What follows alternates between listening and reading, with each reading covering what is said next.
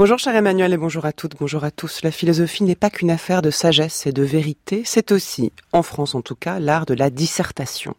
Et c'est cet art que les étudiants vont déployer le 17 juin prochain pour l'épreuve de philosophie au baccalauréat. Alors comme chaque année, les chemins de la philosophie se mobilisent pour vous aider, vous candidats et vous parents tout aussi inquiets, et vous proposent trois corrigés de dissertation proposés par trois profs de philo, avec cette année une nouveauté, ces professeurs qui se prêtent au jeu découvrent le sujet une heure avant l'émission alors quel était le sujet aujourd'hui? Eh bien, vous allez le découvrir dans un instant.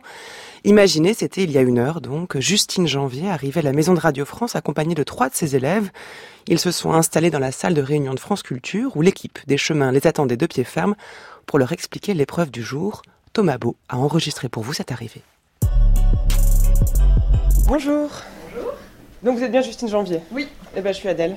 Enchantée. Ravie de vous rencontrer. Merci d'avoir fait tout le chemin pour venir ici et de vous prêter au jeu. Oui. Je suis toujours très admirative, surtout euh, quand on découvre le sujet juste avant. Bref, ça c'est l'enveloppe qui contient le sujet et trois propositions de texte que nous on a déjà fait lire, c'est-à-dire dont on peut servir pendant l'émission.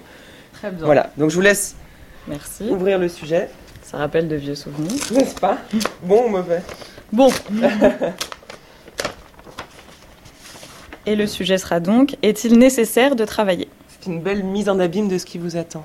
Merci. Et donc vous avez quel texte à votre disposition? Un extrait d'Adam Smith, des recherches sur la nature et les causes de la richesse des nations. Un extrait de Karl Marx, manuscrit de 1844. Et un extrait d'Hegel, tiré de la phénoménologie de l'esprit. Et voilà. Et au travail. Et au travail, bon travail. À tout à l'heure. Je crois que le premier travail en philo, ce serait d'essayer de, de désapprendre, euh, d'oublier tout ce qu'on a pu vous dire sur la philosophie. C'est déjà le meilleur moyen de commencer à en faire. Si tu veux me stopper, accroche-toi, t'es prévenu. Le disque d'or, c'est comme le bac. J'ai taffé deux mois et je l'ai eu. Pourquoi t'as démissionné Travailler, c'est trop dur. Je persiste à dire que nous allons connaître, nous connaissons une raréfaction du travail. Pourquoi t'as démissionné Je vais pas vraiment démissionner. Bon, vous, vous n'avez pas du tout démissionné, Justine Janvier, j'espère pas. Non, je me suis attelée à travailler pendant une heure pour vous proposer un corrigé sur ce sujet. Je confirme, je peux témoigner, vous êtes là en studio avec nous. Comment s'est passée la préparation de ce sujet? Donc je le rappelle, est-il nécessaire de travailler? Eh bien, plus trop très bien, puisque justement j'avais travaillé, et c'est ce que j'espère auront fait les candidats du baccalauréat lorsqu'ils se présenteront euh, à l'épreuve. Et puis, euh, pour traiter ce sujet, eh bien, il faut se mettre immédiatement au travail, si je puis dire, et donc rentrer dans le sujet, peut-être en se confrontant avec euh, la réponse spontanée qu'on Mhm. euh, apporterait à cette question. C'est un sujet plutôt classique, inattendu. C'est un sujet très classique dont les élèves doivent peut-être se méfier parce qu'ils vont avoir tendance de replaquer le cours de leur professeur alors qu'il faut qu'ils comprennent l'originalité de la question et qu'ils proposent une réflexion qui soit tout de même originale sur ce sujet très classique. Et vous l'avez étudié en cours, le travail, j'imagine, ça fait partie des notions? Oui, le travail euh, qu'on lit souvent à la technique et où généralement, effectivement, on aborde cette, cette idée de la nécessité du travail, euh, justement dans la mesure où le travail est souvent vécu comme une souffrance dont on aimerait bien se débarrasser. Alors le danger, est-ce un danger ou est-ce un bon point de départ? Mais c'est de répondre spontanément en faisant référence à sa propre expérience. On m'impose de travailler alors pour un candidat ou un étudiant eh bien à l'école. Or j'apprends plus de choses peut-être en dehors des cours. Donc pourquoi est-il nécessaire de travailler? La réponse ce serait non. Est-ce qu'on peut partir de son expérience ou est-ce qu'il faut d'emblée partir d'une référence philosophique? Alors on peut partir de son expérience et c'est intéressant pour les élèves, mais justement en sortant son expérience de son caractère purement euh, particulier, contingent, c'est-à-dire en essayant de voir comment est-ce qu'on peut élaborer conceptuellement cette expérience personnelle. Donc généralement, effectivement, les élèves voudraient ne pas travailler, puis il y a le mirage de cet élève qui par exemple répondrait juste non et rendrait copie blanche, et qui bien sûr malheureusement n'obtiendrait pas une bonne note, parce que même si on veut se débarrasser de la nécessité du travail, elle revient d'une certaine manière sans cesse, justement parce qu'elle est une nécessité, euh, donc quelque chose auquel on ne peut pas échapper et euh, qu'on n'a pas choisi non plus. Et c'est à partir de cette expérience de la nécessité du travail, donc que les élèves font à l'école chaque jour, euh, qu'on va pouvoir élaborer le sens du mot travail qu'on cache derrière cette nécessité. Donc ce travail qui est une nécessité dont on aimerait se passer, c'est un travail qu'on n'apprécie pas forcément, qui nous peine, qui est difficile et qui renvoie finalement à un univers où euh, euh, le travail est ce qu'on pourrait appeler une contrainte. Les élèves pourraient ici distinguer la contrainte de l'obligation. La contrainte, je ne la choisis pas, alors que l'obligation, je me la donne à moi-même. Et euh, cette contrainte, eh bien, euh, on la vit tous les jours, ne serait-ce que parce que pour satisfaire ses besoins, hein, le mode d'existence le plus minimal, les choses n'arrivent pas d'elles-mêmes et il faut travailler. D'ailleurs, c'est pour ça souvent que les élèves travaillent, hein, pour pouvoir choisir leur métier, pour pouvoir finalement avoir des moyens de subsistance qui euh, leur correspondent. Donc, on vit cette contrainte du travail au quotidien. Et cette contrainte, elle rend aussi le travail finalement pénible, difficile, et on s'imagine toujours ce monde idyllique où on pourrait enfin s'arrêter de travailler pour couler des jours euh, heureux mmh. dans le délassement, dans le loisir, euh, et ce serait une forme de voilà de paradis, euh, de paradis sur terre. Oui, quand on imagine le paradis, on imagine les gens qui ne travaillent pas, c'est vrai. Exactement, les doigts de pied en éventail sur la plage, bon. Mais là, il y a peut-être une référence littéraire qui peut aider les élèves, qui est un roman de Goncharov qui s'appelle Oblomov et qui met en scène donc euh, ce personnage, Oblomov, qui, euh, comme il a le luxe de vivre de ses rentes, euh, ne sort plus de son divan. C'est-à-dire que il est dans un refus total du travail, mais ce, le fait de se laisser aller à la paresse est finalement vécu comme une tragédie. Une tragédie parce que, euh, à force de ne plus rien faire, Oblomov va passer à côté de sa vie euh, elle-même. Hein. Il a une, une amante qui s'appelle Olga et finalement il ne se passera rien justement parce qu'il ne fait rien. Et cette inertie de la paresse, qui apparaît ici comme l'envers du travail, eh bien, elle semble pas enviable non plus. C'est-à-dire que quand on n'a plus rien à faire, quand on n'a plus de travail, on se trouve dans une forme de, de désœuvrement qui euh, finalement n'a rien non plus d'idyllique. Alors, les Oblomov euh, est un roman russe, vous l'avez dit, euh, de Goncharov. Euh, on pourrait penser qu'il est daté parce qu'il s'inscrit vraiment dans le contexte de la Russie de l'époque. Mais quand on connaît un peu Oblomov et qu'on l'a lu, on se rend compte qu'on connaît beaucoup d'Oblomov nous-mêmes autour de nous. Et par exemple, aujourd'hui, Oblomov, ce serait eux. Pourquoi t'as démissionné? Je vais pas vraiment démissionner. C'est juste que j'y vais plus et puis qu'ils me payent plus, quoi. Pourquoi t'as démissionné? Ils m'ont proposé plus de responsabilités au sein de l'entreprise. Il y avait un cours de Zumba au séminaire de rentrée. Parce que la DRH, elle voulait pas coucher avec moi pour que j'ai une augmentation. Il y avait plus de papier dans l'imprimante. Parce que leurs pots de départ, ils sont mortels et je voulais qu'ils m'en organisent un. les mecs, ils voulaient que je travaille aussi. Ils ont bloqué Facebook. Mais je crois pas que ce soit la raison pour laquelle on a été envoyé sur Terre. Tu vois, trimer toute la journée pour un patron qui t'oblige à faire des tâches ingrates, puis je suis pas le genre de mec qui s'adapte à un environnement sous pression, moi. Genre être plein de T'es arrivé à la bourse, tu t'es fait tège Ouais. Bloqué Bloqué, voilà, c'est l'extrait de la, série qu'on vous propose de découvrir aujourd'hui, Justine Janvier, c'était diffusé sur Canal+. Là, c'était en 2015. Euh, on retrouve des, des acteurs euh, connus, dont notamment le rappeur Orelsan, qui est bien connu aussi des élèves qui sont en terminale. Est-ce que cette référence-là, imaginons qu'un candidat pense à ça et pense à cet épisode qu'il a vu la veille au soir, là encore, est-ce que c'est un bon point de départ? Est-ce qu'il peut s'en servir dans cette disserte? Alors on peut s'en servir au brouillon pour réfléchir, puisque finalement cette référence, elle aura la même fonction dans la réflexion que Oblomov. Mais c'est vrai qu'il faut éviter de mettre ce genre de référence dans les copies, euh, déjà parce que souvent le correcteur ne la connaît pas et il faut quand même penser la copie du baccalauréat comme une sorte de dialogue hein, avec un avec un correcteur et donc il faut partager une culture commune.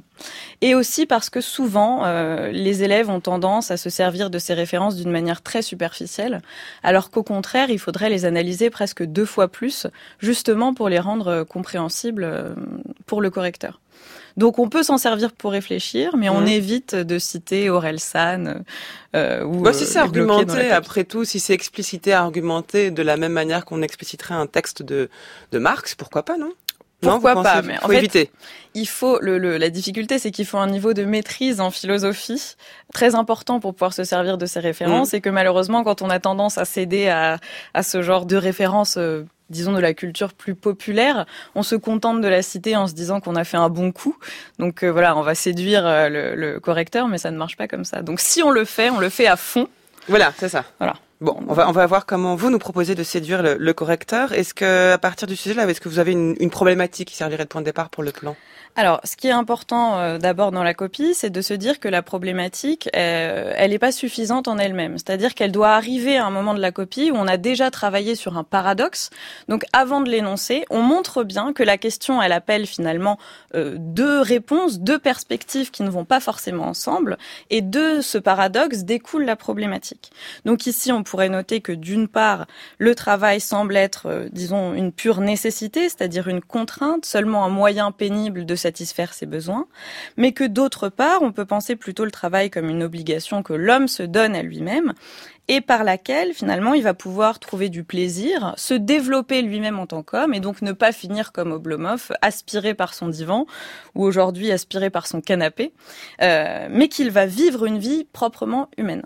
Donc une fois qu'on a montré que dans le concept de travail, on a ces deux angles, ces deux perspectives, on peut proposer une problématique, et celle que je vous soumets, et serait donc, peut-on reconnaître la nécessité du travail dans la vie de l'homme sans pour autant réduire le travail à une contrainte source de souffrance? Ce qui est une synthèse de ce que vous venez de proposer. C'est ça une problématique parce qu'il y a tout un mythe autour de la problématique qu'on n'arriverait pas à identifier. Il faut poser une autre question alors que le sujet lui-même est une question. Évidemment, il ne faut pas s'en tenir euh, au sujet, qui n'est pas une problématique, mais seulement un sujet. La problématique, elle est là pour expliciter la raison pour laquelle le sujet est donné, c'est-à-dire la raison pour laquelle il n'est pas si simple de répondre au sujet. Elle doit montrer qu'il y a un problème, qu'il y a une tension, qui va inviter le candidat donc à proposer une thèse qui sera une première réponse, puis une seconde réponse qui va venir euh, critiquer, compléter la première, pour enfin se diriger vers une troisième réponse qui sera la meilleure. Mais donc s'il faut donner trois réponses à une question, c'est bien qu'elle n'est pas si facile, et c'est ce que la problématique doit montrer. Et vous pensez qu'en neuf mois, un élève a assez de temps pour euh, se familiariser avec les notions, les auteurs, l'explication de texte, l'exercice de la dissertation? Alors évidemment, euh, c'est très difficile. Hein. Les, nos élèves sont de grands débutants, même au bout de neuf mois de philosophie. Mais s'il y a bien quelque chose qu'ils doivent retenir de ces neuf mois, c'est justement ce sens du problème, à mon sens. Parce que, enfin, tous les auteurs, euh, j'ai pas la prétention de croire qu'ils s'en souviendront dans 20 ans, mais euh, avoir la conscience que quand on se pose une question, il n'y a pas qu'une seule perspective et qu'il faut peut-être justement mettre en jeu une tension, voir pourquoi il y a un problème. Ça, c'est quelque chose qui peut leur servir euh, bien au-delà de l'exercice de la philosophie. Et avant qu'on rentre dans le plan, euh, comment vous transmettez ce goût-là du problème? C'est le défi d'un prof de philo, non? Alors c'est exactement mm. ça, c'est le défi du prof de philo, c'est euh, des heures d'exercice avec les élèves aussi. Euh, mais finalement, ce qui est intéressant, c'est toujours de partir d'expériences contradictoires. Et donc quand on interroge les élèves, eh bien pour eux, la réponse spontanée n'est pas toujours la même chose. Et à partir de là, on se rend compte qu'on peut avoir deux attitudes de deux élèves qui sont convaincus que ce qu'ils disent est évident, et puis se rendre compte que le voisin n'a pas du tout la même idée qu'eux. Et à partir de là, on peut construire justement ce qui fait problème. Donc argumenter une opinion. Exactement pour euh, s'élever au-dessus des opinions? Parce que c'est pas juste la confrontation d'opinions. Alors, ben, c'est difficile parce que justement, on essaye de montrer aux élèves qu'il faut voir la nécessité des idées et pas s'en tenir à des opinions, euh, à des opinions particulières. Mais au fond, euh, encore une fois, si on est obligé de donner trois réponses, c'est qu'il n'y en a pas qu'une seule. Donc, il faut quand même reconnaître que la pensée en, en philosophie, c'est un mouvement, mm. c'est une pensée vivante et qu'il ne s'agit pas juste d'arriver avec une doctrine et de dire la réponse, c'est ça. Donc, garder à l'esprit cette difficulté qui répond peut-être à la solitude des candidats quand ils découvrent le sujet, mais cette solitude ou cette angoisse devant le sujet, elle montre bien qu'ils ont compris qu'il y avait une difficulté ou un problème, et c'est ça qu'ils doivent cultiver. Et ça les prépare à tous les problèmes qu'ils rencontreront ensuite voilà. dans leur vie. Si seulement il y avait un plan de dissertation qui pouvait permettre de résoudre les problèmes plus tard, ce serait parfait. S'il a dû ressembler à une dissertation, enfin bon. Alors, votre plan, Justine Janvier, comment est-ce que vous l'énoncerez D'abord peut-être chaque partie, puis ensuite on reprendra la première partie, on développera ensemble euh, le plan. Alors, dans une première partie, toujours partir de quelque chose qui est assez évident, donc pas trop élaboré, sinon on a du mal à construire la dissertation ensuite. Ici, ce qui peut venir d'emblée, c'est l'idée que rien ne s'obtient sans travail, et que finalement, il faut renoncer à l'idéal d'une vie sans travail et reconnaître tout simplement sa nécessité parce qu'elle s'impose à nous de fait. Mais dans une deuxième partie, on peut montrer que cette nécessité du travail, même si on la reconnaît de fait, elle peut conduire à l'aliénation de l'homme, et en ce cas lui faire tout perdre, c'est-à-dire ce qu'il définit son humanité. Et enfin, on essaiera de surmonter euh, le problème mis en évidence en expliquant qu'il faut repenser la nécessité du travail, non pas comme une seule contrainte, mais comme une obligation que l'homme se donne à lui-même, pour montrer que peut-être le travail peut même être euh, un luxe s'il est bien défini. Donc là, vous jouez avec la distinction entre nécessité et obligation. Oui, les élèves ont à leur disposition ce qu'on appelle les repères dans le programme de philosophie de terminale, et ces repères les aident à opérer des distinctions qui peuvent leur servir à construire le plan. Euh, nécessaires, contingents, obligations, contraintes, subjectifs, objectifs. Tout ça, c'est des choses sur lesquelles ils peuvent s'appuyer pour euh, construire leur travail. Donc la nécessité, c'est quand quelque chose ne peut pas ne pas avoir lieu, mais s'impose à moi de l'extérieur. L'obligation, c'est se donner à soi-même sa propre loi, à sa propre euh, contrainte. Exactement. Et c'est intéressant parce que les élèves utilisent souvent à tort euh, je suis obligé d'aller à l'école, mais au sens strict, enfin, euh, rien ne les contraint à aller à l'école puisque c'est ça qu'ils essayent de dire quand ils disent je suis obligé d'aller à l'école. En réalité, c'est eux qui viennent à l'école, même s'il y a les bah, parents, il y a l'école ils sont pas obligés. Enfin, ils la loi, la loi demande à ce que les élèves euh, soient scolarisés. Ah oui, mais ils pourraient euh, prendre la. Alors, c'est pas une invitation aux élèves, évidemment. ils pourraient prendre la fuite, euh, partir avec leur baluchon et décider de ne plus aller à l'école. Il y a quand même une part d'adhésion dans le fait de, de vouloir à l'école. C'est pas être obligé, c'est s'obliger soi-même. C'est vrai, ils sont pas physiquement contraints. Voilà. D'ouvrir la porte de votre classe, c'est à vous de leur donner envie. Alors, on commence la première partie, donc la première partie sur le constat d'une nécessité du travail dans la société dans laquelle nous vivons, c'est ça? Effectivement. Donc euh, cette nécessité, elle nous oblige à repartir de l'entité la plus petite, qui est l'homme lui-même. Et l'homme, eh bien, euh, force est de constater qu'il a besoin de travailler pour satisfaire ses besoins. C'est-à-dire que évidemment, euh, se nourrir, par exemple, ça ne va pas de soi. Enfin, il ne suffit pas de se promener dans la rue pour euh, obtenir tous les moyens de notre subsistance. Et pour ça, les hommes travaillent parce qu'ils ne sont pas autosuffisants. Donc pour ça, on peut peut-être envoyer au début du texte d'Adam Smith que vous aviez soumis euh, mhm. à mon étude. Est-ce que vous voulez qu'on l'écoute? Oh bah allons-y. On l'écoute et puis vous nous direz ensuite comment vous en êtes servi. C'est une lecture de Vincent Schmitt. Dans presque toutes les espèces d'animaux, chaque individu, quand il est parvenu à sa pleine croissance, est tout à fait indépendant. Et tant qu'il reste dans son état naturel, il peut se passer de l'aide de toute autre créature vivante. Mais l'homme a presque continuellement besoin du secours de ses semblables, et c'est en vain qu'il l'attendrait de leur seule bienveillance. Il sera bien plus sûr de réussir s'il s'adresse à leur intérêt personnel et s'ils leur persuadent que leur propre avantage leur commande de faire ce qu'ils souhaitent d'eux. C'est ce que fait celui qui propose à un autre un marché quelconque. Le sens de sa proposition est ceci.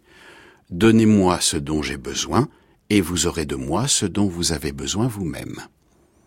Et la plus grande partie de ces bons offices qui nous sont nécessaires s'obtiennent de cette façon ce n'est pas de la bienveillance du boucher, du marchand de bière et du boulanger que nous attendons notre dîner, mais bien du soin qu'ils apportent à leurs intérêts.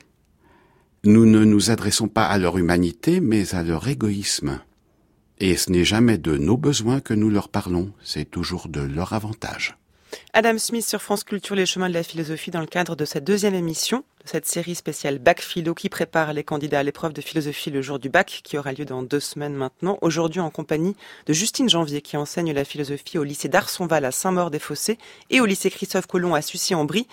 Vous êtes venue Justine Janvier accompagnée de trois de vos élèves qui nous rejoindront en fin d'émission qui seront au micro de Géraldine Mosna-Savoie pour nous faire part de leurs propres analyses. Peut-être sont-elles très différentes des vôtres. On verra ça dans ce texte en tout cas. Alors d'abord peut-être Adam Smith, est-ce que c'est un auteur que les élèves ont en tête après une année de terminale? Euh, c'est un, auteur que beaucoup d'élèves auront en tête, euh, je pense. C'est une référence un peu incontournable sur la notion qui est euh, celle des échanges, puisqu'ils ont un, un chapitre, alors s'ils sont en, classe de terminale ES en tout cas, qui s'appelle La société et les échanges.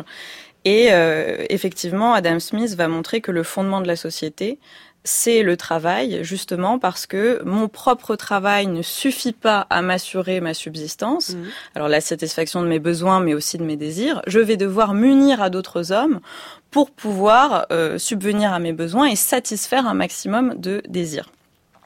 Il renvoie en ce sens à euh, ce qu'on appelle la division sociale du travail, qu'il ne faut pas confondre avec la division technique du travail. La division technique du travail, c'est le fait que sur une chaîne de production mécanisée, chacun ait une tâche répétitive. La division sociale du travail, c'est l'idée plutôt que dans une société, tout le monde ne va pas faire le même métier. Hein, L'intérêt, c'est que si on veut de la viande, du pain, de la bière, il faut un boulanger, quelqu'un qui va produire de la bière et un boucher.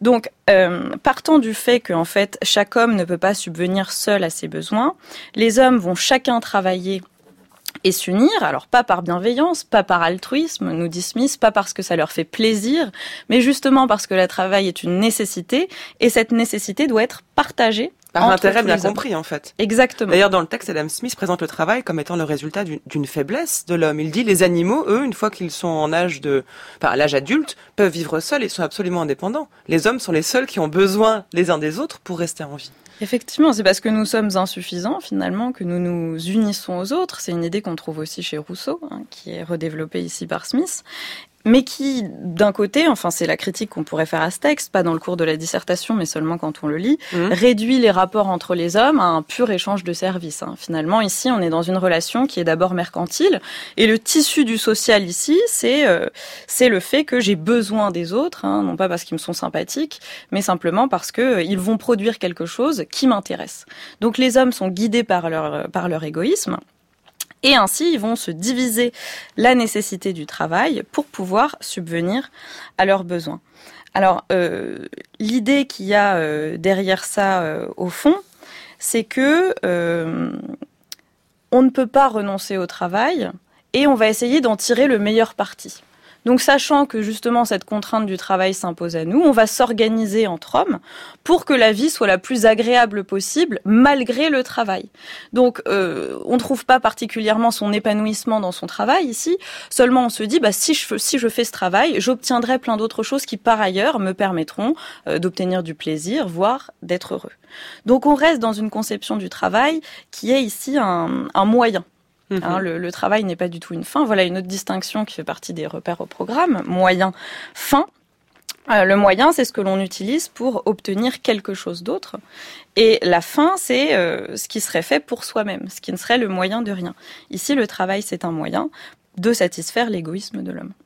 Ceci étant dit, est-ce que la première partie va uniquement tourner autour d'Adam Smith ou est-ce que vous convoquez d'autres exemples ou même un exemple d'ailleurs, on n'en a pas encore pris vraiment ou un autre auteur? Alors, je pense que ce qui est important de dire dans cette première partie, c'est que euh, ici, évidemment, il nous parle de la satisfaction quasi directe des besoins et du travail artisanal, mais il faudrait préciser que toutes les œuvres humaines sont le fruit d'un travail, c'est-à-dire qu'il n'y a rien qui se fait par miracle. Mhm. Et pour expliquer ça, hein, il faut, on peut convoquer Nietzsche, qui nous invite à nous méfier de tous ceux qui, euh, s'appelant par exemple des génies, euh, ferait comme si euh, certaines œuvres humaines tombaient du ciel, hein, des miracles sans travail, des choses un petit peu euh, inexplicables.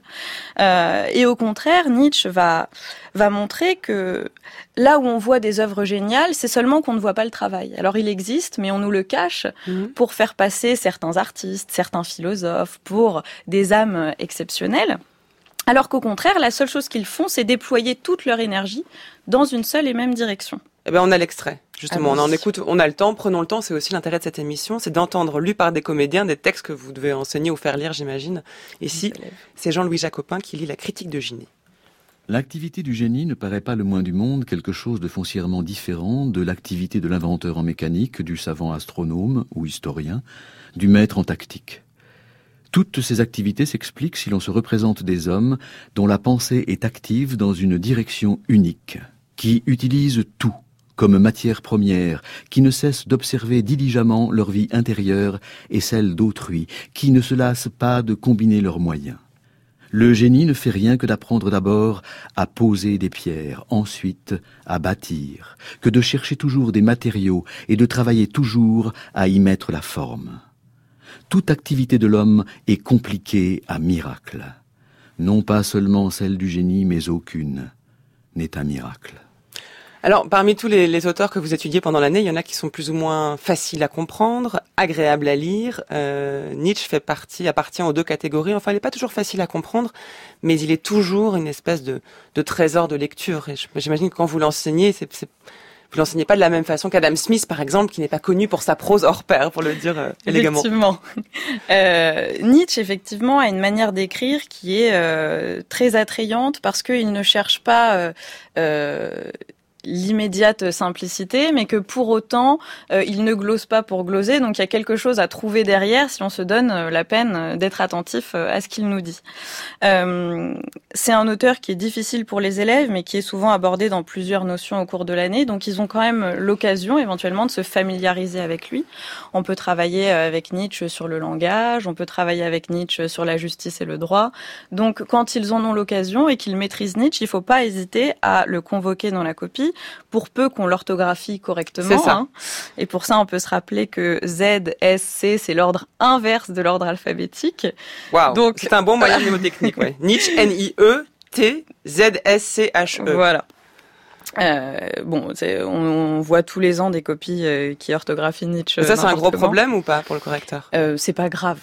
Euh, mais ça fera plaisir au correcteur si l'élève fait l'effort de retenir euh, l'orthographe correcte. Donc ce que nous dit Nietzsche ici, c'est que euh, pour peu qu'on soit un petit peu fasciné, donc oui, par certaines œuvres d'art, par certaines idées, par certaines inventions, on a toujours tendance à, mettre ça sur le compte du génie.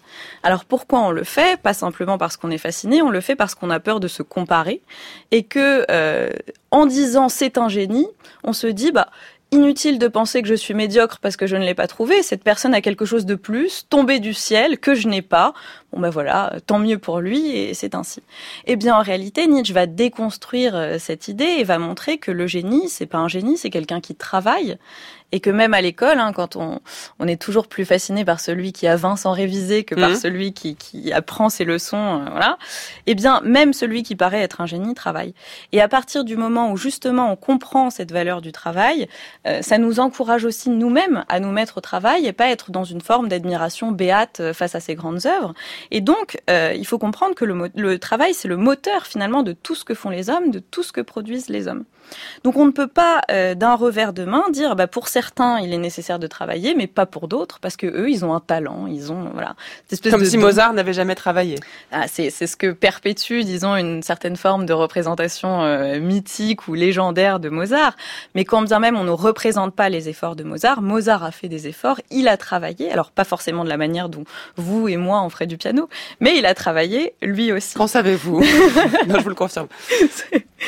euh, donc voilà, avec cette idée, on peut finalement radicaliser euh, notre première partie. C'est important d'avoir une démarche qui est progressive dans une grande partie. Hein. Trois sous-parties, c'est pas juste trois idées qu'on lance à mm. droite à gauche. C'est trois idées qui vont aller de plus en plus loin dans la même direction. Donc là, on dit quoi qu'on fasse finalement, quand bien même on parle pas seulement de la satisfaction de nos besoins, il est nécessaire de travailler. Rien n'arrive seul. Alors comment passe-t-on la seconde partie? Puisqu'une fois qu'on a dit ça, bon, on se dit bah rien à dire. S'il est nécessaire de travailler, comment envisage-t-on une autre, une autre possibilité?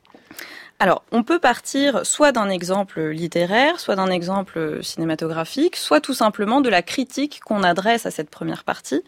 Et ici, on pourrait dire qu'on a oublié euh, l'expérience quotidienne de beaucoup d'hommes et de femmes, à savoir que euh, le travail peut justement être vécu comme une souffrance, comme quelque chose qui coûte parfois plus qu'il ne rapporte. Donc que cette nécessité du travail, c'est pas seulement quelque chose qui est un fait, mais c'est euh, une souffrance, un travail pénible qu'on aimerait bien faire cesser. Et donc qu'au lieu de simplement reconnaître la nécessité du travail, on serait tenté d'aller contre, d'essayer de la dépasser par tous les moyens, parce que il se joue hmm. quelque chose de fondamental dans notre humanité autour du travail. Donc à la question est-il nécessaire de travailler, on répondrait oui, et en plus c'est un problème. Exactement. Bon, et ça c'est la deuxième partie c'est la deuxième partie qui va montrer que finalement, quand on part de l'idée que le travail est nécessaire, c'est-à-dire que voilà, on ne peut pas y couper, c'est comme ça, oh mon Dieu, il faut que j'apprenne ma leçon. Finalement, ce travail, il va nous priver de quelque chose de fondamental dans notre humanité parce qu'il n'est pas une obligation, mais une contrainte. Donc, il n'est pas libre. Hein. Et Donc là, euh, c'est pas à, proprement parler l'opposé de ce que vous avez développé dans la première partie. C'est qu'au contraire, vous tirez les conclusions ou la conclusion de ce que vous avez affirmé dans la première partie. Exactement. On a montré que en fait, il y a une situation. Dans le grand 2, on essaye de la fonder en droit, Et on montre qu'en fait, en droit, ça ne fonctionne pas. Cette nécessité, elle est, elle est source de souffrance, elle est source d'aliénation. Et donc, on ne peut pas simplement se satisfaire de dire le travail est nécessaire. Bon, ben voilà, vous, vous perdez toute votre vie euh, à souffrir, euh, vous rentrez chez vous épuisé, vous n'avez plus le temps de penser. Euh, c'est ça la vie humaine. Voilà, il faut qu'on dépasse cette nécessité, enfin, qu'on donne à entendre pourquoi cette nécessité du travail, elle a quelque chose de scandaleux. C'est ça. Donc, c'est pas thèse, antithèse. C'est thèse, thèse qu'on pousse encore plus jusqu'au bout. Voilà, il faut sortir du schéma un peu oui-non-mais que les élèves ont peut-être euh, en tête. Thèse, antithèse, synthèse. Oui. Il, faut qu'il y ait une dialectique, donc une tension entre les parties. Elles ne disent pas toutes la même chose, mais fondamentalement, en fait, elles ne se contredisent pas. Pourquoi? Parce qu'on ne demande pas simplement à l'élève de dire d'abord oui, et ensuite, ah, bah, ce que j'ai écrit est complètement faux. Euh, voyons plutôt ce qu'on fera dans le grand 2. Il faut montrer qu'en fait, chaque partie, elle part d'une perspective et que cette perspective rend nécessaire la réponse qu'on donne à la question. Mais qu'il ne s'agit pas seulement de dire euh, d'abord euh, telle chose est vraie et ensuite en fait non c'est faux. Il hmm. faut montrer comment elle s'articule. C'est-à-dire que quand on commence sa deuxième partie, on ne fait pas comme si on n'avait rien dit avant. On repart de ce qu'on a dit pour finalement réenclencher le moteur de la pensée et faire avancer euh, la dissertation dans une nouvelle direction. Comment enclenchez-vous à nouveau le moteur de la, de, la pensée, de votre pensée avec euh, l'aide d'un auteur, d'un texte, d'une référence? Alors ici, on peut penser, euh, et certains élèves l'auront sûrement euh, regardé en classe, au temps moderne de Charlie Chaplin. Donc c'est un, une référence cinématographique, là encore, incontournable sur le sujet, puisqu'elle donne très directement à voir la souffrance euh, de ces hommes au travail et les conséquences de cette souffrance, de ce travail qui est imposé, qui est rébarbatif, dans lequel les hommes n'ont plus la place pour penser, sur euh, l'homme lui-même. Alors là encore, on a essayé d'éviter la référence classique parce que si vous saviez le nombre de fois on a diffusé les temps modernes de Chaplin dans cette émission, vous seriez surprise. Mais la version plus contemporaine, c'était en 2000, donc maintenant ça date un peu. C'est celle de Lars von Trier, Dancer in the Dark, où le personnage euh, joué par Björk fait la même expérience d'une cadence effrénée, sauf que celle-ci à la fin se met à danser. C'est la première fois que tu fais la nuit? Oui. Pendant qu'il y en a dans la presse, tu prépares la suivante. Il y a deux machines, tu es responsable des deux. Quand elles sont faites, tu les portes à Sarah. D'accord? Il faut qu'il y en ait toujours sur la pile. D'accord. Il faut juste que tu travailles un peu plus vite, c'est tout. Tu es payé pour ça, hein? Oui. D'accord? Oui, merci. Fais là À ton avis? Allez, allez. Plus vite. Un peu plus vite. Je t'aime mieux quand tu danses. Pour danser, j'ai besoin de musique.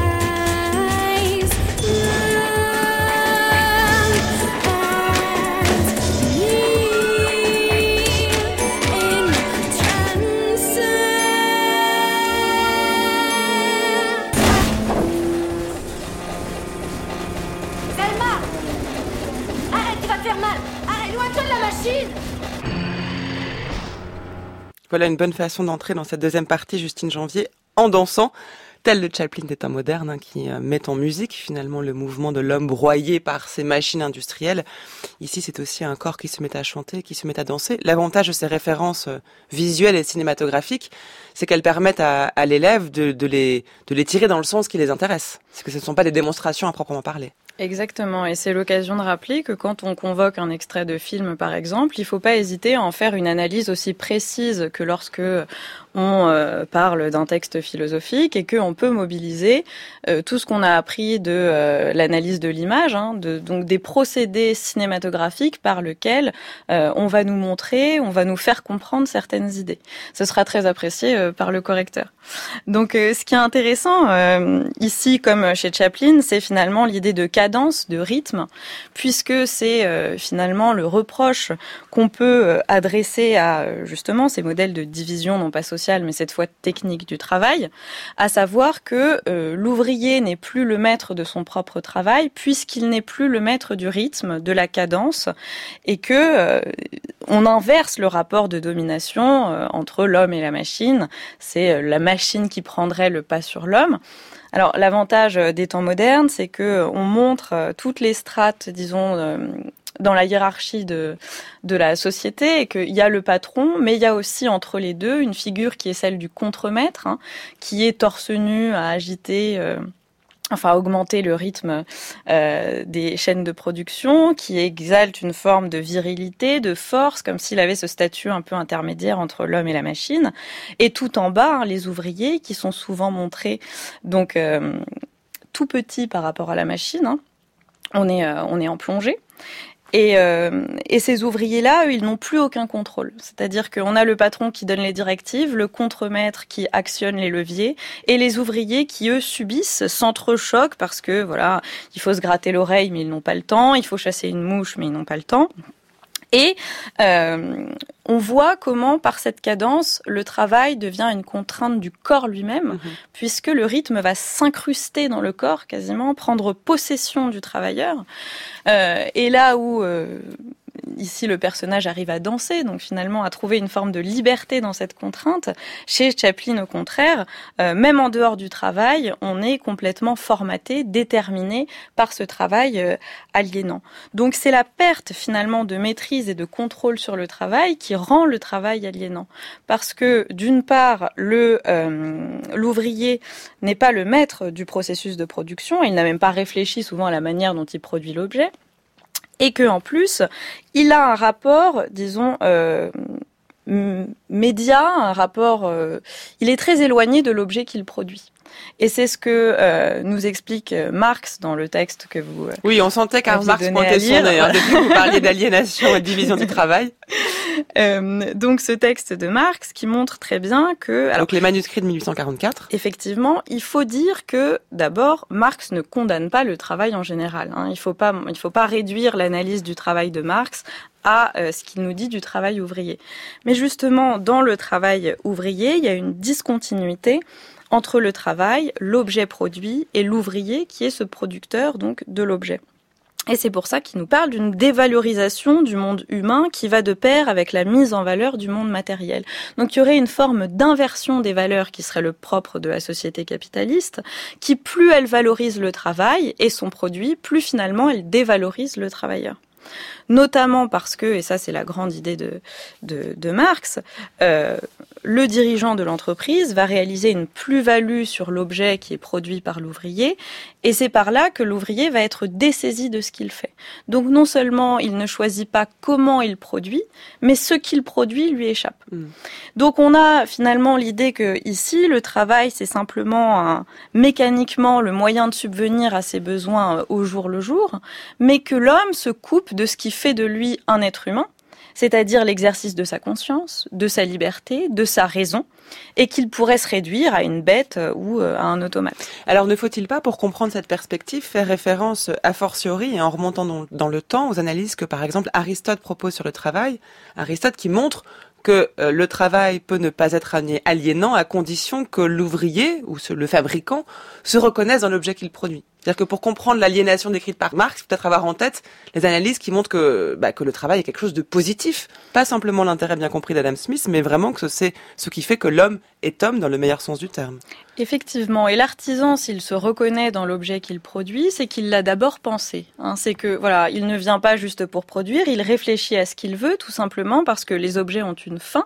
Ils sont produits Ce sont des moyens qui doivent remplir une fin, ils sont produits pour satisfaire une certaine fin, ce qui demande à l'homme une forme de réflexion hein, qui euh, ne va pas d'elle-même. Donc l'artisan, il va finalement se réaliser par l'exercice de la technique, et c'est cette technique qui va lui permettre de... Euh, de parvenir à la création d'un objet.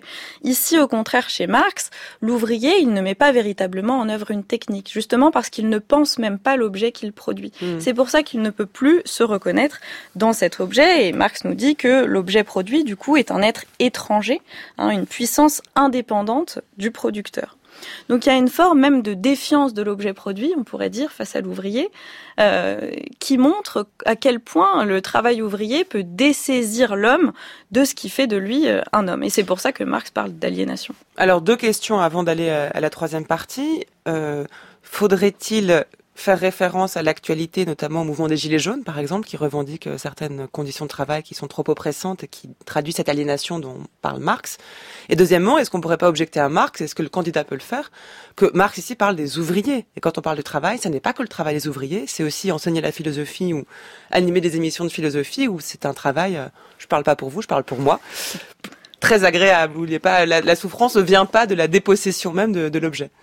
Heureusement, je suis d'accord avec vous. Bon, très bien. Euh, alors pour ce deuxième point, justement, ça fera l'objet de notre troisième partie, hein, où on sera invité à finalement à redéfinir la notion de travail, qui n'est pas seulement une activité de production euh, concrète. Hein. Euh, pour ce qui est de l'actualité et des gilets jaunes, euh, il faut prendre garde quand même quand on convoque ces exemples-là de ne pas être dans une actualité un peu brûlante sur laquelle on n'a finalement pas assez de recul pour réfléchir véritablement. Se dire que des hommes euh, se révoltent d'une certaine manière, enfin le terme est peut-être un peu fort, mais du moins manifestent l'idée que euh, leurs conditions de travail sont indécentes, parce que c'est le mot qui convient ici, évidemment, ça doit amener les candidats à euh, réfléchir sur l'idée de la nécessité du travail. Encore une fois, justement, pas seulement comme un fait, mais euh, comme quelque chose qui nous donne à réfléchir sur les conditions dans lesquelles le travail peut être épanouissant. Mais peut-être éviter de citer frontalement des faits d'actualité qui ne seraient pas, encore une fois, euh, ici assez analysés pour faire avancer la copie. Donc il faudrait mieux parler de la Révolution française, de la Commune ou de 1848 ou d'autres d'autres périodes historiques? Ah, Ce serait un exemple euh, plus sûr. Bon. Alors, troisième partie. Déjà, comment passe-t-on de la fin de sa deuxième partie à la troisième partie? Eh bien, justement... Il vous reste dix minutes, hein, donc vous avez le temps de la développer. Parfait. Euh, mais c'est exactement ce que vous disiez. Hein. On a été dans une vision du travail jusque-là qui est encore un petit peu réductrice, et il va falloir l'élargir pour montrer que euh, si on veut penser la positivité d'un travail nécessaire, il faut repenser ce qu'on appelle euh, travail. Il y a plein de choses qu'on fait au quotidien euh, qu'on n'appelle pas travail parce que ça ne nous rapporte pas d'argent, mais qui pour autant peuvent être considérées comme un travail. Donc il faut sortir de cette... pensez-vous? Euh, ben, lire un livre, par exemple. Lire un livre pour le plaisir, c'est un travail. Quand vous rentrez chez vous et que voilà, ou regardez un film de Lars von Trier, c'est aussi un travail. C'est un travail parce que vous allez produire en vous-même des dispositions qui vont vous permettre de vous développer en tant qu'homme. Donc travailler, c'est pas seulement fabriquer un objet, travailler, c'est pas seulement gagner de l'argent, et c'est ce sur quoi il faudrait insister éventuellement dans une troisième partie. Donc sortir de cette vision euh, très spontanée et très classique du travail comme euh, ce qui rapporte de l'argent, ce qui permet de parvenir à la création d'un objet. Pour euh, se lancer dans cette troisième partie, on peut penser à Anna Arendt dans la condition de l'homme moderne. Qu'on étudie aussi en terminale? Qu'on peut étudier en terminale et qui a euh, écrit un texte donc très critique dans la condition de l'homme moderne sur la société qu'elle appelle la société du gagne-pain. Et on retrouve ici cette idée que euh, le travail, à quoi sert-il? Il sert à gagner quelque chose d'autre, donc il n'est qu'un moyen pour survivre, pour satisfaire ses besoins, si on a de la chance pour satisfaire ses désirs, mais que en tout cas, en lui-même, il n'aurait pas de valeur. Bon. Euh, elle montre l'absurdité de cette société du travail comme gagne-pain euh, en expliquant que dans ce cas, tout ce qui ne nous rapporte pas d'argent doit être considéré comme un passe-temps. Et là, il y a évidemment un exemple euh, qui est inévitable, hein, qui est celui de l'artiste, parce que l'artiste parfois ne gagne pas sa vie par son travail, mais pour autant, dit Arendt, on peut pas considérer que l'artiste, pour lui, l'art, c'est comme le tennis pour le joueur de tennis du dimanche, d'accord Ou euh, c'est pas un divertissement. C'est pas purement un divertissement. Donc, il faut élargir notre conception du travail et penser que ce qu'on appelle aussi parfois loisir peut relever du travail. Et dans ce cas, peut-être que la nécessité du travail, elle nous apparaît tout de suite moins douloureuse, parce que euh, lire un livre, c'est un plaisir, ça me permet de me réaliser en tant que com, c'est le moyen pour moi de réfléchir, d'exercer ma raison, ma conscience, voilà. Et pour autant, euh, c'est un travail, même si je n'en retire pas immédiatement quelque chose, même si du coup je sors de la logique du pur égoïsme qu'on avait étudié dans la première partie. Mhm. Donc il y a des choses qui sont intéressantes, qui nous demandent des efforts et qui sont un travail et qui pour autant ne sont pas un gagne-pain. Ça remet en question la distinction entre le travail et les loisirs, l'antique distinction entre le, travail qui qui implique de gagner de l'argent, les loisirs qui certes sollicitent des facultés intellectuelles, voire développent des facultés physiques, mais ne sont pas à proprement parler des activités rémunératrices. Exactement. Il ne faut pas tomber dans une forme d'utopie où on dirait bah, super, le travail n'est qu'un plaisir. Euh, à partir de maintenant, dans cette troisième partie, euh, tout va bien dans le meilleur des mondes, mm. il n'y a plus de souffrance, etc. Mais il faut euh, redéfinir, enfin montrer plutôt que la frontière est poreuse entre le travail et le loisir. Euh, finalement, euh, dans le sport, dans le travail intellectuel, il y a cette dimension de se dépasser qui est le propre du travail. Donc de faire quelque chose en excès. Maintenant, la difficulté, c'est de se dire comment est-ce qu'on parvient à faire de son travail comme métier quelque chose qui relève du plaisir. C'est une difficulté. Encore une fois, il ne faut pas faire apparaître ça comme euh, quelque chose d'immédiat et de facile.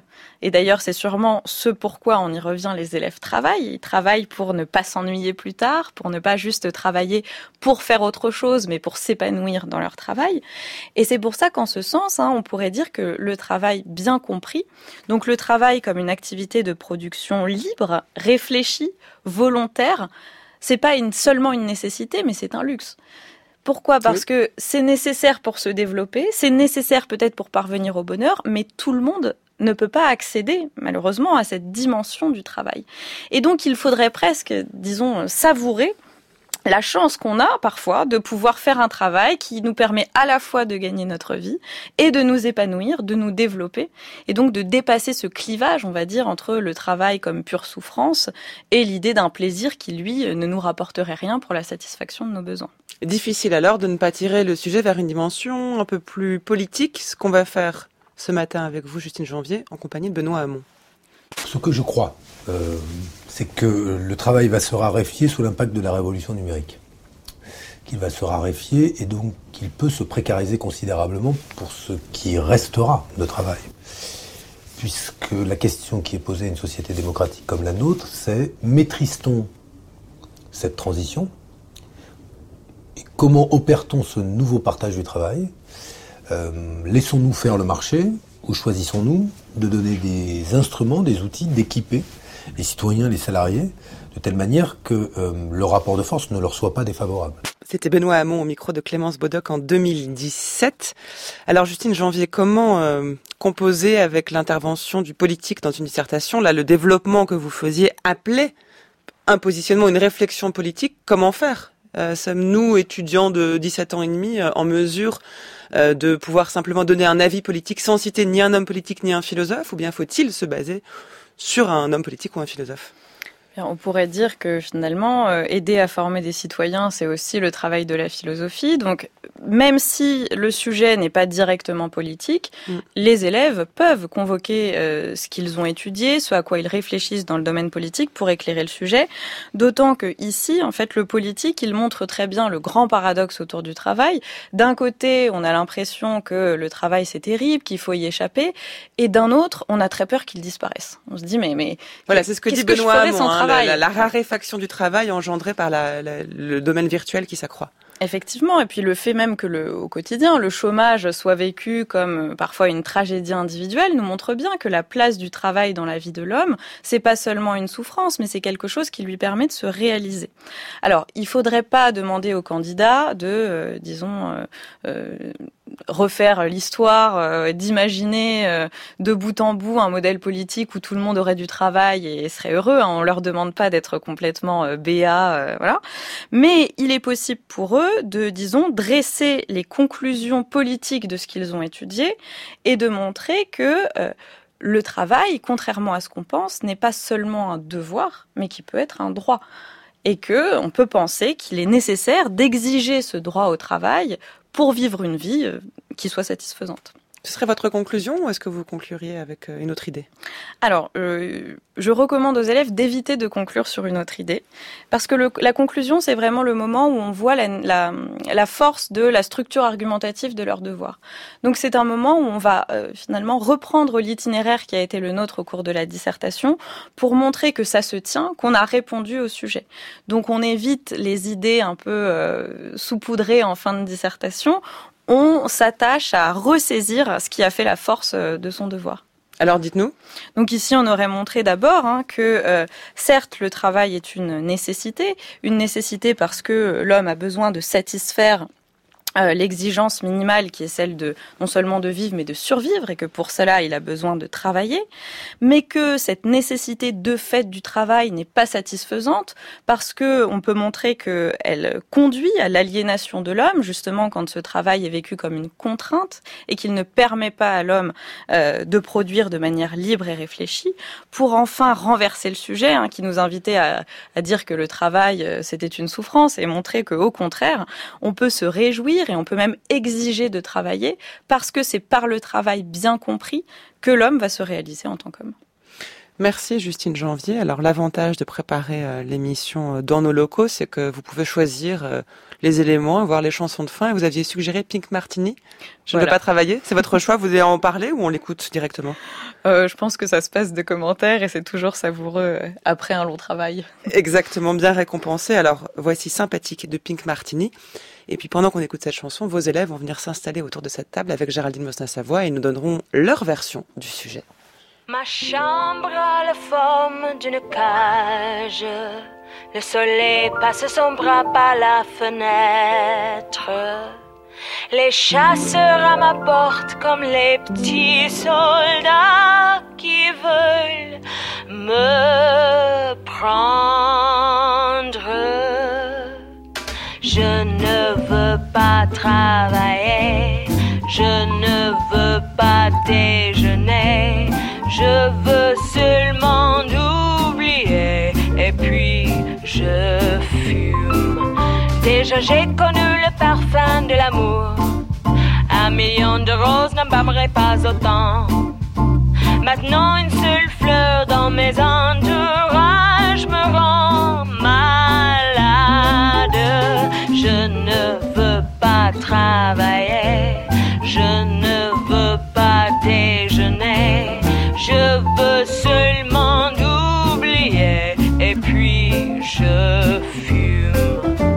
je ne suis pas fière de sa vie qui veut me tuer. C'est magnifique être sympathique, mais je ne le connais jamais. Je ne veux pas travailler, non, je ne veux pas déjeuner. Je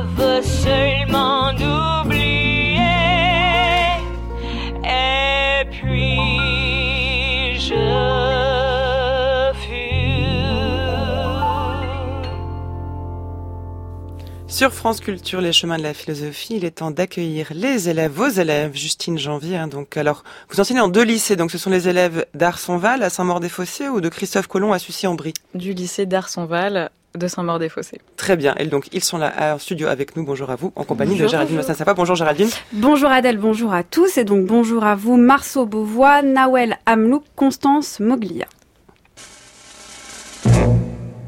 Pas là pour philosopher, euh, Carpentier. Quand même. Incroyable. Est-il nécessaire de travailler? Vous voyez ce sujet qui tombe le jour du bac, quelle est votre réaction, Nawel Amlouk? Bah, je pense que si je tombe sur ce sujet le jour du bac, euh, je serais inspirée. Je pense que je le choisirais parce que déjà, euh, le, le sujet, on a, on a vu un sujet à peu près similaire en classe et aussi on a fait des DST là-dessus. Et euh, Donc des des devoirs sur table. Oui, voilà, des devoirs sur table. Euh, et le sujet, il était assez proche, donc euh, je pense que je pourrais assez bien le traiter. Et puis on a vu pas mal d'auteurs et de références qui pourraient nous aider à y répondre. Marceau Beauvois, est-ce que vous, vous, vous le prenez aussi ou c'est la panique totale? C'est pas la panique totale, mais je pense que je le prends pas là. Ça va qu'on était ensemble pour réfléchir, mais c'est pas le sujet sur lequel je suis le plus à Et l'aise. encore, vous avez eu moins de temps que votre prof pour C'est vrai, réfléchir. c'est vrai.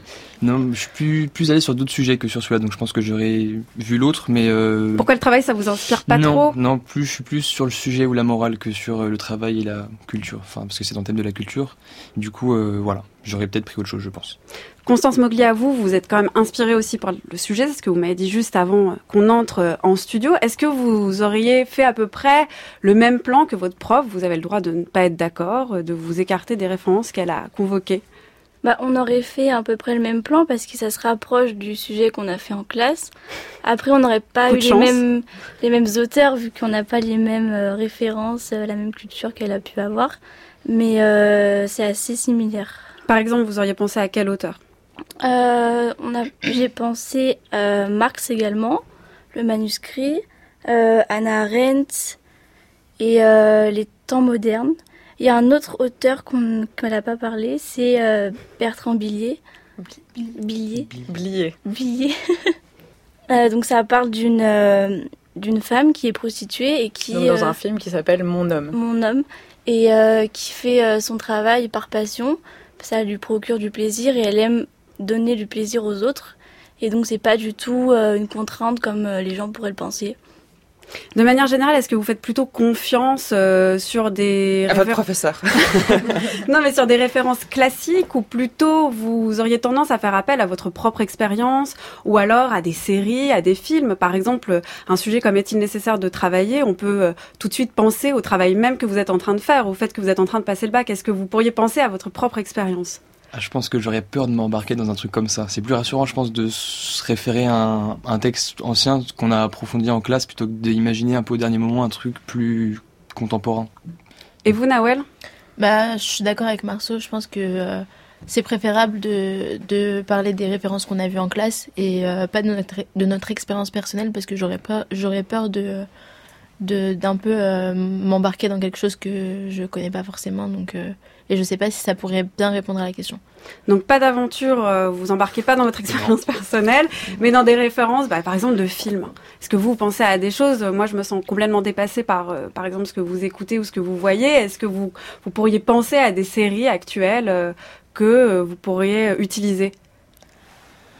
Bah des séries pas forcément moi euh, quand j'ai vu le sujet j'ai directement pensé au, au film qu'on a vu en classe bah du coup mon homme parce qu'il répondait bien euh, au sujet mais euh, sinon Il y avait l'extrait de Chaplin aussi, du coup, les temps Voilà. on a vu les trois premières minutes qu'on a pas mal, dans lesquelles on a pas mal creusé, mais en film comme ça, j'ai pas d'idée personnellement.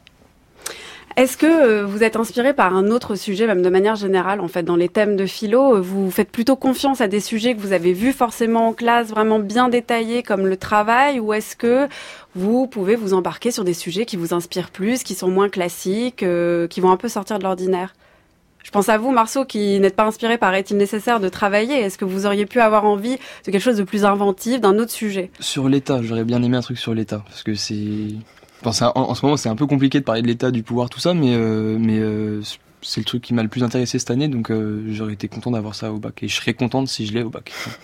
Et des sujets d'actualité, vous pourriez en, vous en servir On vous a conseillé de vous en servir Ou ça aussi, c'est dangereux?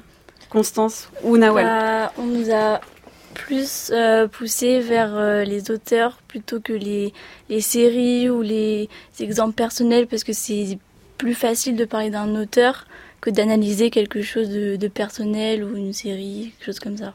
Nawel, les sujets d'actualité, vous, ça vous... non moi je reste toujours sur euh, sur les références qu'on a vues en classe et puis euh, là on est sûr de, de la source bah notre professeur elle Oui, donc vous êtes totalement confiant dans votre professeur. elle nous, elle nous a bien expliqué alors que euh, c'est à nous d'expliquer pour nos références personnelles etc donc euh, moi j'aurais peur de, de m'égarer personnellement Bah, merci à vous trois et puis bon courage pour le bac. Merci, beaucoup. Donc la prochaine fois, on vous fera plancher. hein. Faut- Faut-il se rebeller contre l'autorité, par exemple? Apprenez à penser par vous-même. Merci Justine Janvier, et merci à vous trois, aux élèves donc de Justine Janvier, d'être venus ce, ce matin au micro des chemins de la philosophie. Puis on note, hein, on fait suivre euh, à ceux qui rédigent les sujets un petit sujet sur l'État. Vous nous direz Marceau, alors vous aurez intérêt à avoir une bonne notation. Géraldine, votre chronique est à réécouter en ligne sur le site du journal de la philo.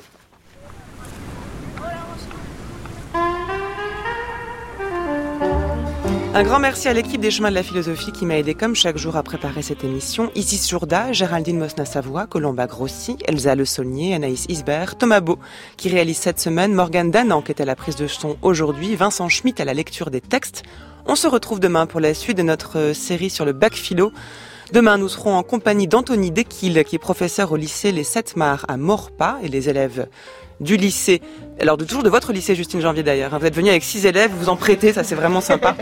voilà, donc Anthony Dequille découvrira son sujet lui aussi une heure avant l'émission. D'ici là, pour réécouter cette émission, et donc le sujet est-il nécessaire de travailler avec le corrigé de Justine Janvier? Vous vous rendez en ligne, hein, vous pouvez réécouter l'émission ou bien la télécharger, la podcaster pour l'écouter euh, autant que vous voulez jusqu'au bac. Rendez-vous aussi alors sur France Culture, plusieurs émissions vous préparent au bac. Le panache de Cyrano, c'est le programme de la Compagnie des auteurs aujourd'hui à 15h. Et puis demain, la Fabrique de l'Histoire, Emmanuel Laurentin vous parlera de l'historien et les mémoires de la guerre d'Algérie. Ce sera en compagnie de Joseph Visser. On se retrouve demain, nous, à 10h. D'ici là, restez à l'écoute sur France Culture.